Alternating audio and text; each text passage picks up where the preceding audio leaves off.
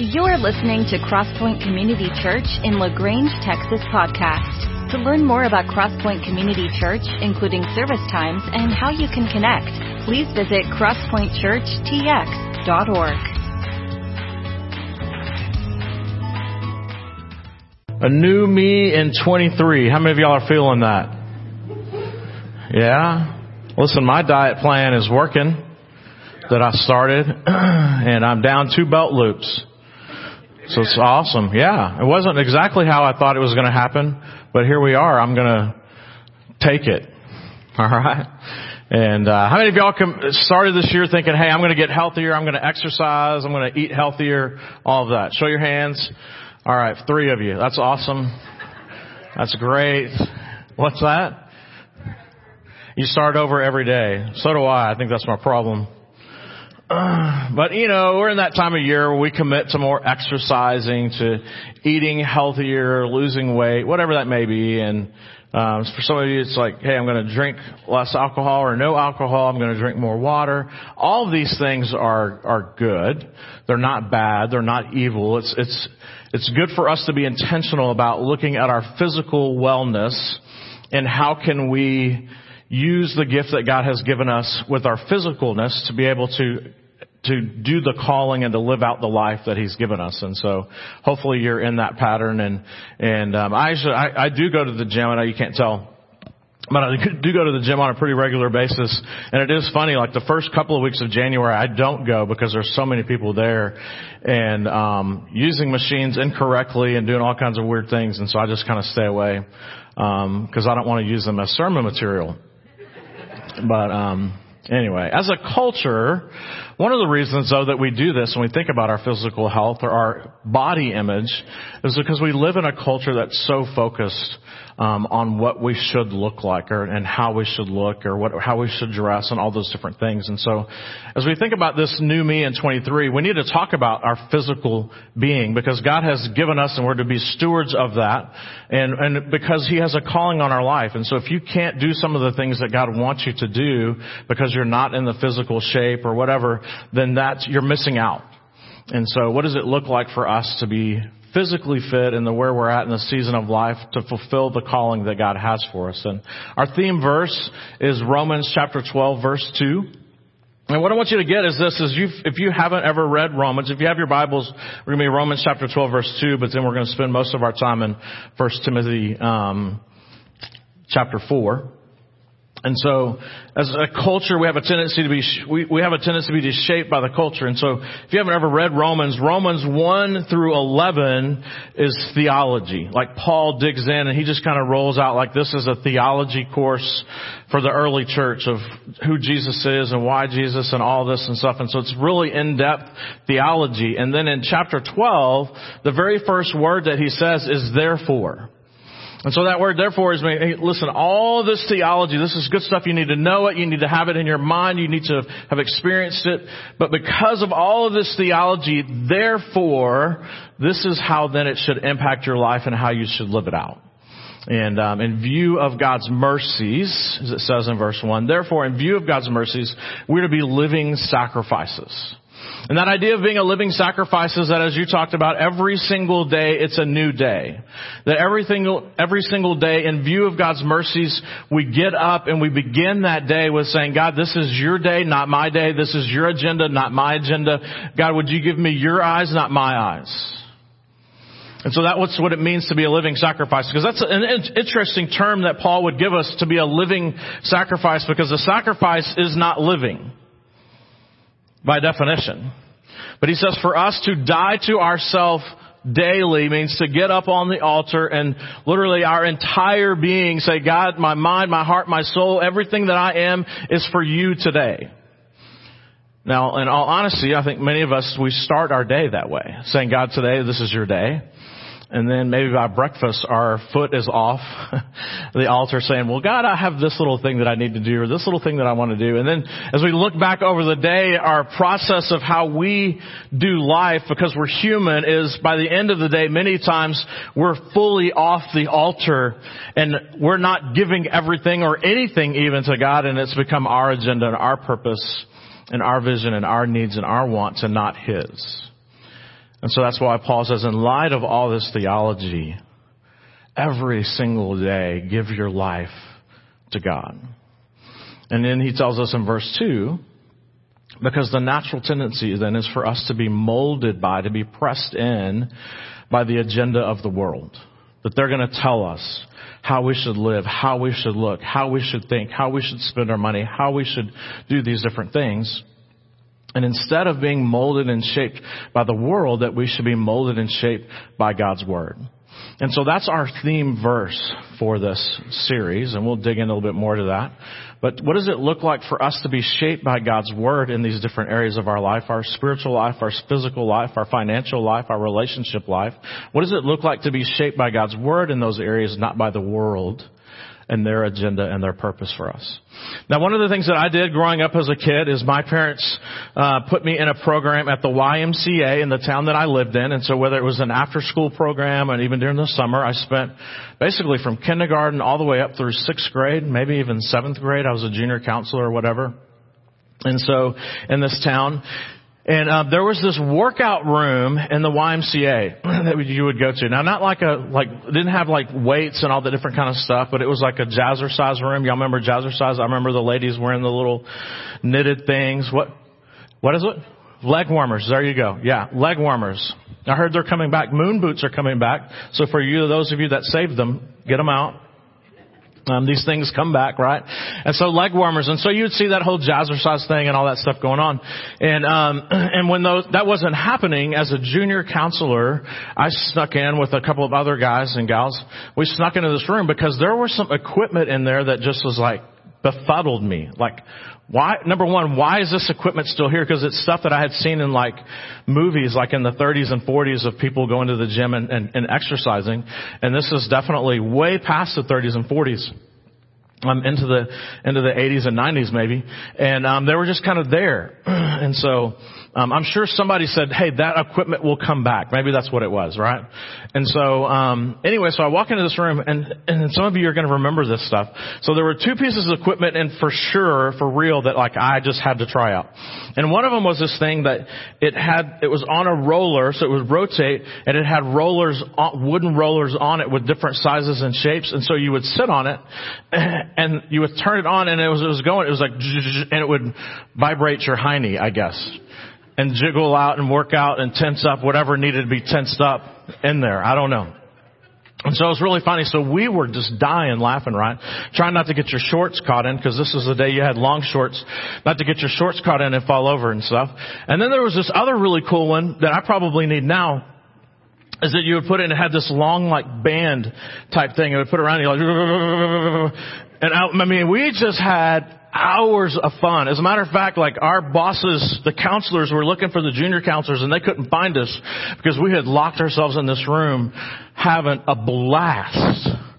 Um, and they're just working out. And I'm like, if this is what working out is, then I'm in, you know. Um, but anyway, so working out has changed a little bit. But there is this, it is interesting to think about how we have done and do things to try to get healthy, and the weird things that we do. And if we're just to take all the advice from the magazines and the internet and, and all that, then you would, you would try this so that this could happen. You know, if you eat enough cabbage soup, you'll lose weight. If you eat enough grapefruits, you'll taste like a grapefruit. I don't know. I mean, all the different things that we try and we do to get healthy, because we want this little pill, and we forget the fact that, hey, listen, you didn't get into the shape or the condition that you're in overnight. It's not going to be an overnight fix. So a new me in twenty-three is to, to be shaped by the word of God, not by the world. So let's look at Romans twelve two again. And it says this. This is the Phillips translation of the New Testament. It's a um, kind of a word by word, if you've the Message or something like that. So it kind of gives us a different purview of the verse. Don't let the world around you scree- squeeze you into its old mode, mold. And so you can see the old spelling of mold. And again, it's this idea of the world pressing us in and shaping it so that, because the world wants us to look and act and think and, and do life like they do, because it gives them some semblance of this is our agenda for us. But here Paul says, but instead of being squeezed into the shape and the mold and thinking of the world, let ourselves be remolded, remolded by the renewing of your mind, by a new mind from within, so that you may prove and practice by the way that you live your life that the plan for God for you is good. And whenever God created, right, in Genesis chapter one, every time he creates something, he would step back and he would say, it is good. And so for us to be reminded that everything that we're putting into practice, all of this theology that we're putting into practice, when we practice it, it is good because it's life-changing for us, not from the outside, from, but from the inside. And all of this meets all of his demands and moves us toward the goal of true maturity. So what does it look like for us? A new me in twenty-three, that maybe one of your agenda items is to get in better shape, to have better fitness, however you want to say it, but to keep these things in perspective, to not be shaped by the magazine articles, to not be shaped by the Photoshopped and all the filters and all the different things that people do, but to have an agenda to be healthier so that we can fulfill the calling of God upon our life. So looking at First Timothy chapter four, verse seven, here Timothy, the same Timothy that we talked about last week in Second Timothy chapter three. And again, Timothy is the pastor of the church at Ephesus. And in the church of Ephesus, one of the main ways of worship was a fertility cult, and women were a big part of that. And so physical beauty was a huge part of that culture, that they would have their, their models as well. And physical beauty was a big thing. And so here Paul is again talking to Timothy, training him up. And one of the things that he's continually telling him is to make sure that you share the gospel that is real and true, and that people understand that the gospel is real and true so that they can counter it and know that anything is counterfeit. Just like our police officers and everybody that deals with money, one of the things that they do is they study the real thing so that they can quickly tell what a counterfeit is. And here Paul is using that same language again with Timothy in chapter four of First Timothy, the church at Ephesus. And so here's what he says. Do not waste time over arguing over godless ideas and old wives' tales. In other words, it's real easy in church to get divided over menial things. That's real easy to get divided over this or to that, or hey, do you think about, what do you think about this, or what do you think about that? And it's real easy to get moved by these things and get off of the main thing. Now remember that in the church in Ephesus, there were a lot of people coming to know Christ, and they were coming out of cults. And so they were coming out of this fertility cult. They were coming out of a cult called Gnosticism, where it was believed that the body was evil, and so therefore God wouldn't have incarnated, wouldn't have physically been. Jesus wasn't physically present. He would have not, because God would not have been in a body, because the body is evil. And so all these different things, these teachings are going on. And so here Paul is reminding Timothy, make sure that your people don't get caught up in and don't waste time in all these extra things. Be focused on the real thing. Romans one through eleven, the gospel of Christ, the real true thing. Don't get caught up in that. So instead of getting caught up in those things, train yourself to be godly. Now that word train is the word that we have today called gymnasium. Any of y'all ever heard of that or been to one of those things? Okay. So this is a, and so gymnasium was a place even back then where particularly men would go and they would train and they would do physical things so they could become elite athletes. They could be in shape. And I went to one of these things this past year in Israel, a Roman place where they had a gymnasium, and they had the whole like bathroom thing, and there were like all these potties lined up. It was a really cool place. And to think about, put yourself back in that place and to see all the different things that these guys were doing to get into shape. And it was a big part of their culture because physical beauty meant something even back then. So physical training is good, but training for godliness is much better, promising benefits in this life and in the life to come. So here was what Paul is telling Timothy. Train yourself, get yourself physically fit. There's benefit to that. There's benefit to exercise, but that benefit is only short term. Understanding that this life is not forever, but the life that we will have forever is with God. And so train yourself physically. That's important. But the most important physical training, the most important training that we need is not physical, but spiritual. Train yourself to be godly. So what are some of the popular myths that we deal with, that they dealt with, that we deal with today? Is my looks determine my value? Have you ever heard that or seen that? I mean, we kind of deal with that today. My looks determine my value. I think teenagers in particular deal with that. They filter things over and over and over again. Why? So that because their value is determined by how they look or how they think people perceive them to look. Or, I must look like this person in this magazine or this movie or this TikTok thing or whatever it may be, that you see people, a new look comes out, and guess what happens? Everything kind of shifts that way. And so again, that's the world pressing us in, that we have to look like that to, to be able to, to fit in. That this celebrity's diet will work for me. None of us have ever fallen for that, right? Now you're laughing maybe because it has. I don't know. Um, that slim equals healthy. That's actually a, a misnomer. I mean, obviously you want to be physically fit, but slim doesn't necessarily mean that you're healthy. I mean, there's so many more myths that we could sit here and talk about. We could spend days doing this. But I want to show you a couple of verses that talk about our vanity and how that's natural. It says this in First Samuel sixteen. The Lord doesn't see things the way you see them, thankfully. People judge by outward appearance, but the Lord looks at the what? The heart, the inner being. Train yourself to be godly. And this is uh, Psalm one nineteen. It says this, you, God, made all the delicate inner parts of my body and knit me together in my mother's womb. Now, this is that detail work, right? So God doesn't make junk. God doesn't make mistakes. He's made a one-of-a-kind masterpiece in you. Thank you, God, for making me wonderfully complex.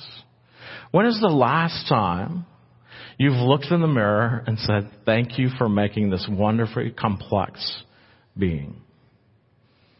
Most of the time it's like, oh, can I find an outfit that hides this or does this? Maybe that's the verse you need to put up on your mirror. Is God, thank you for making me a wonderfully complex piece of workmanship. How well that I know it. You watched me as I was being formed in utter seclusion. As I was woven together in the darkness of the womb. You saw me before I was born. Now listen, he saw you before you were born. And if he thought that you weren't going to be what he wanted you to be, what would he do? He would maybe change something.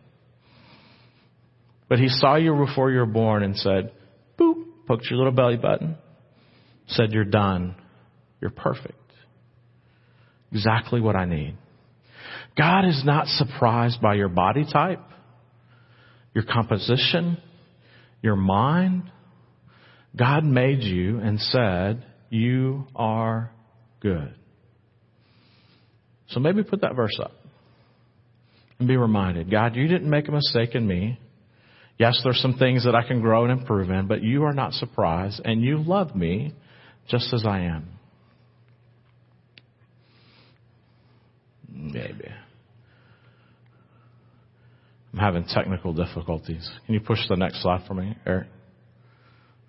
Stop working all of a sudden. Oh, yeah. Hey. Well, today is over. Dear Lord, bless you and keep you. Uh, there we go. All right. So physical training is good, but training for godliness is much better, promising the benefits in this life and a life to come. The next, next slide. All right. So what does it look like to be healthy? I'm going to give you quick ones. Reduce the risk of heart disease. Reduce the risk of obesity and di- uh, diabetes. Optimize your muscle strength and joint function and structure. There's mental health benefits. I mean, one of the things that we're constantly learning is just getting out and doing a five-minute or ten-minute walk refreshes your mind and lets you um, kind of get a, capture a new thing. There's improved physical, mental, emotional well-being just from doing some different things. And um, what does it look like for us to to go out and just be physical for a few moments? And um, I'm told, you know, in the old days it was smoking was the bad thing. Now we're told sitting is the new uh, smoking, right? So just get up and move around. And physical training is good, but spiritual training is better. And so what does this godliness look like? It's an idea that we have a reverence and a fear and a respect for the things of God. That as we are trying to be shaped by his word and by his agenda, not being shaped by the agenda of the world. And so godliness isn't something that whenever you say yes to Jesus, that just naturally comes. It's not just something that you're born with. It's not something that comes automatically as a Christian, but you must actually train yourself to grow in this area. And so that's why we talk about, hey, you have to, just as you have life habits and you reap the rewards of what you've sown in your life habits, you also reap the rewards of what you sow in your spiritual life.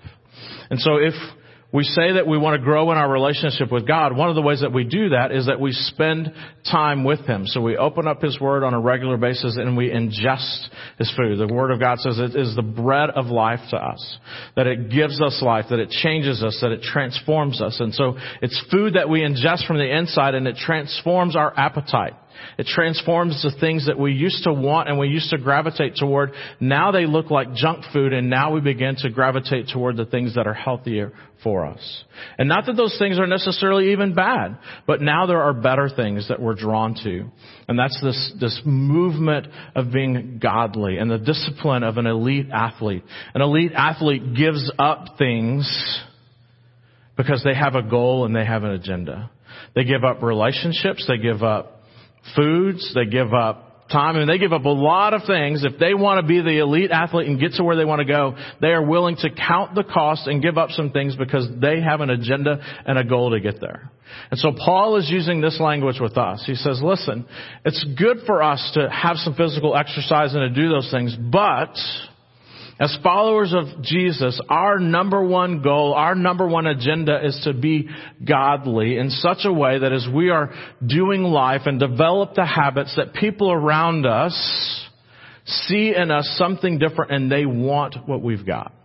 Now imagine a culture like Ephesus, where most of the culture is going to a fertility cult, where most of the, the new Christians are, are struggling with this thing of, they don't even know who really who Jesus is. And so for someone to begin to walk in godliness and begin to look and act and think and love like Jesus, how radical that would be. And people would be like, I want that. I want the freedom that they have. I want to have the grace that they have. I want to live in that. And that's what Paul is talking about, is so that he wanted the people that came within Timothy's church to live these things out. So people say that is true Christianity.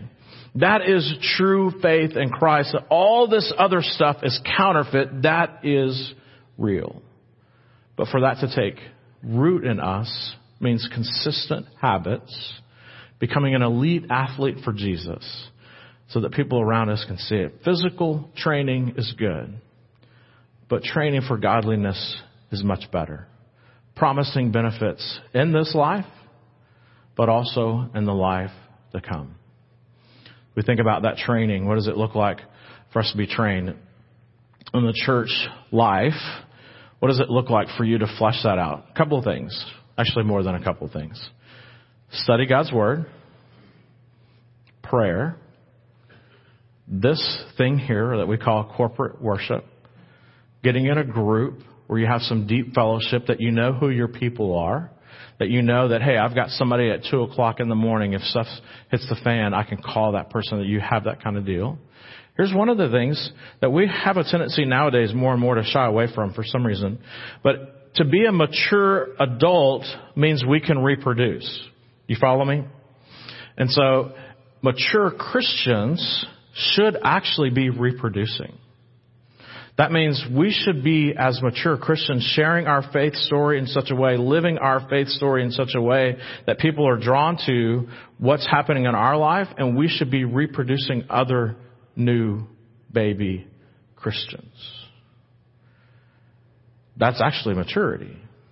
And I think for we have a tendency to lean into the gift of evangelism, that, hey, Chris has a gift of evangelism or John has a gift of evangelism. Yes, that's true, but that doesn't remove the responsibility for us to share our faith and to live our life and to help be a part of the process of new babies being born. We're also called to serve and what you're gifted and how you're gifted to be able to serve in that way. Also the T threes that we call time, talent, and treasures. God has blessed you in some ways, and how do you use those things? And then the one I know we don't talk about a whole lot is church discipline. Eee. In a family, mommy and daddy, what do you do? When something goes awry, you discipline, you correct, and all of that. And so in a church family, there are times where discipline needs to happen. And we, we have, we do it. Y'all don't necessarily know about it, but it happens because we love and we care, and we want people to walk in this path of godliness. And so what does it look like for us to be trained in godliness, to live out our faith, especially in a busy world, right? We have all these different options. And what does it look like for us to live out our faith in this world? It says this, Psalm one.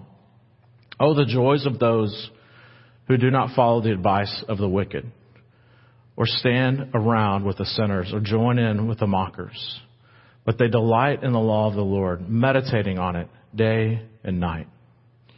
They're like trees planted along the riverbank, bearing fruit each season. Their leaves never wither, and they prosper in all they do. A life shaped by God's word over a life shaped by the world. This coming week, as you look in the mirror, maybe put that verse up. I'm wonderfully made. That's the view and the perspective that God has for you.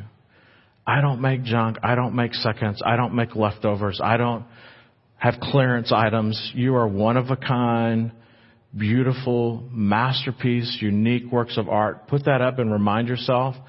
And maybe as you go through the Walmart line and the H E B line and there's pictures that you know that have been photoshopped, maybe you just turn those magazines around and say, that's not my view. That's not God's view of me. So in your pursuit of health, as you think about pursuing this, make sure that your pursuit of health is not an idol. Listen, that's one of the things that I love at the gym is watching people take off their shirts and, you know, do all the little shape-shifting things that they do. I'm like, that's awesome. That's really cool. You're twenty-four. That's great. Wait till you get to twenty-eight and it just stops, right? Don't make it an idol. I mean, you can consume a lot of time in doing that. Pursue health for your life calling.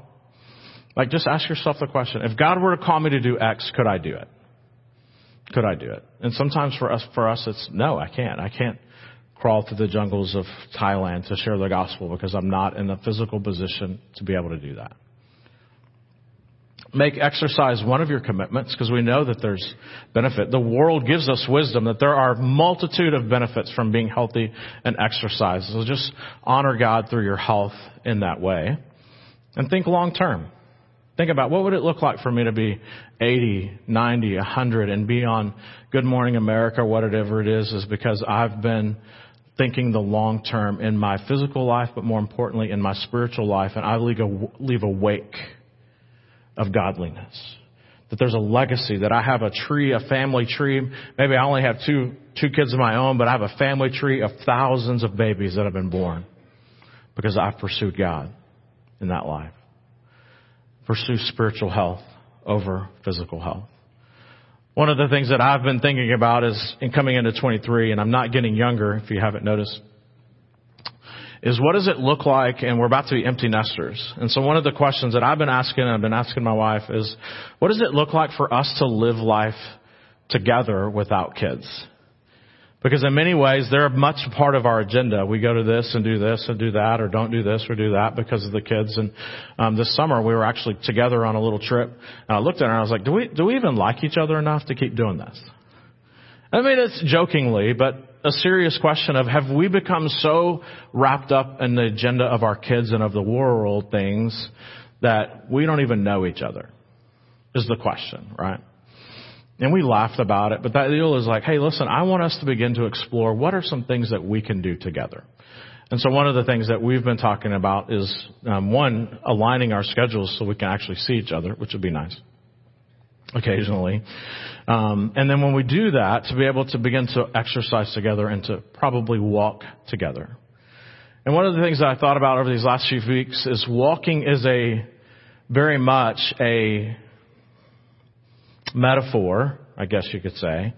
Walking with God is definitely a metaphor. And so this idea of us walking together. And that what would it look like for, for Becky and I to walk together and to have this moment? But more importantly, those moments of just walking and being able to talk. And that God, all throughout the Old Testament in particular, talks about this idea of us walking with him. And that we have an intention of that there's a path that we're walking along. But most importantly, in the midst of that walking, that we're talking and he's talking to us and he's shaping us. And there's a deepening of the relationship. And there's two guys in the Old Testament, Enoch and Noah, that were known for their walk with God. That how they were described wasn't about, hey, there was this boat, or Enoch was this really good preacher or whatever. It was known as their final epitaph. The thing on their tombstone was this: they walked with God. And it sounds so simple, but it's a powerful thing to be able to think, is that when people think of you at the end of your days, or even today when they think of you, did they think of you as someone that they go, that person? That Chris, that John, that Paul, that Sally, they walk with God. That'd be a great notion of our character, is that we're known as walking with God. That's what this passage is about. In First Timothy chapter four, verse seven, there's paths in life. The path that Paul wants us to move on, the path that Paul is pushing us into, is this path of Jesus, that we're known as people who have walked with God. And that when people think of us, they know of us as godly people, one, because we've walked with God, but because of the wake that we've left behind of good things and the babies that have been born because of the way that we walked and the way that we lived, instead of the things that are behind us. So this year, as you commit to exercising and getting fit, not just physically, but spiritually, may that be on your mind.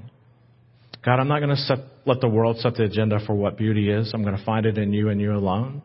And I want to be known as someone who walks with God. Let's pray together.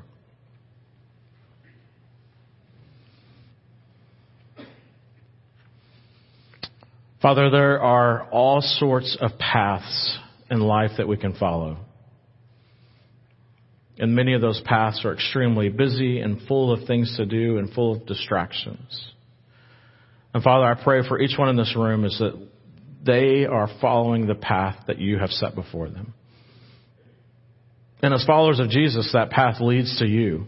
Every single day, every single moment, that path leads directly to you. And so, Father, on that journey, I pray that we would just, we would lean into that, that we would talk with you, that we would just do life with you in such a way that as people see us and come in contact with us, that they just they just know that there's something different about us, because we're walking with you. We're talking with you. You're shaping us. You're letting us dine at your table, and the food that you provide for us is different than the food that the world provides for us. And so, Father, that we're being shaped from the inside out. We're being transformed in our mind, in our heart, in our soul, in our eyes, and in our mouth. And the way that we love, and the, the way that we adult, the way that we do conversations. And that, Father, that we are more for people than we are for against. And, Father, instead of finding faults in others, that we find the beauty marks, the things that make people uniquely, distinctly themselves in you. Because when you made us and you made our neighbors, you did not make mistakes. You made one of a piece, one of a kind masterpieces. And Father, I pray that you would give us those eyes to see the beauty in the people around us. And maybe some of the things that maybe annoy us about some people are the beauty marks of how you've made them. May you be honored in the way that we walk and talk this week. It's in your Son's name that we pray. Amen. Thank you for joining us for the Crosspoint Community Church podcast. It is our prayer that this message was encouraging to you as you follow Jesus. For more about Crosspoint Community Church, you can find us online at crosspoint church t x dot org. Have a great week.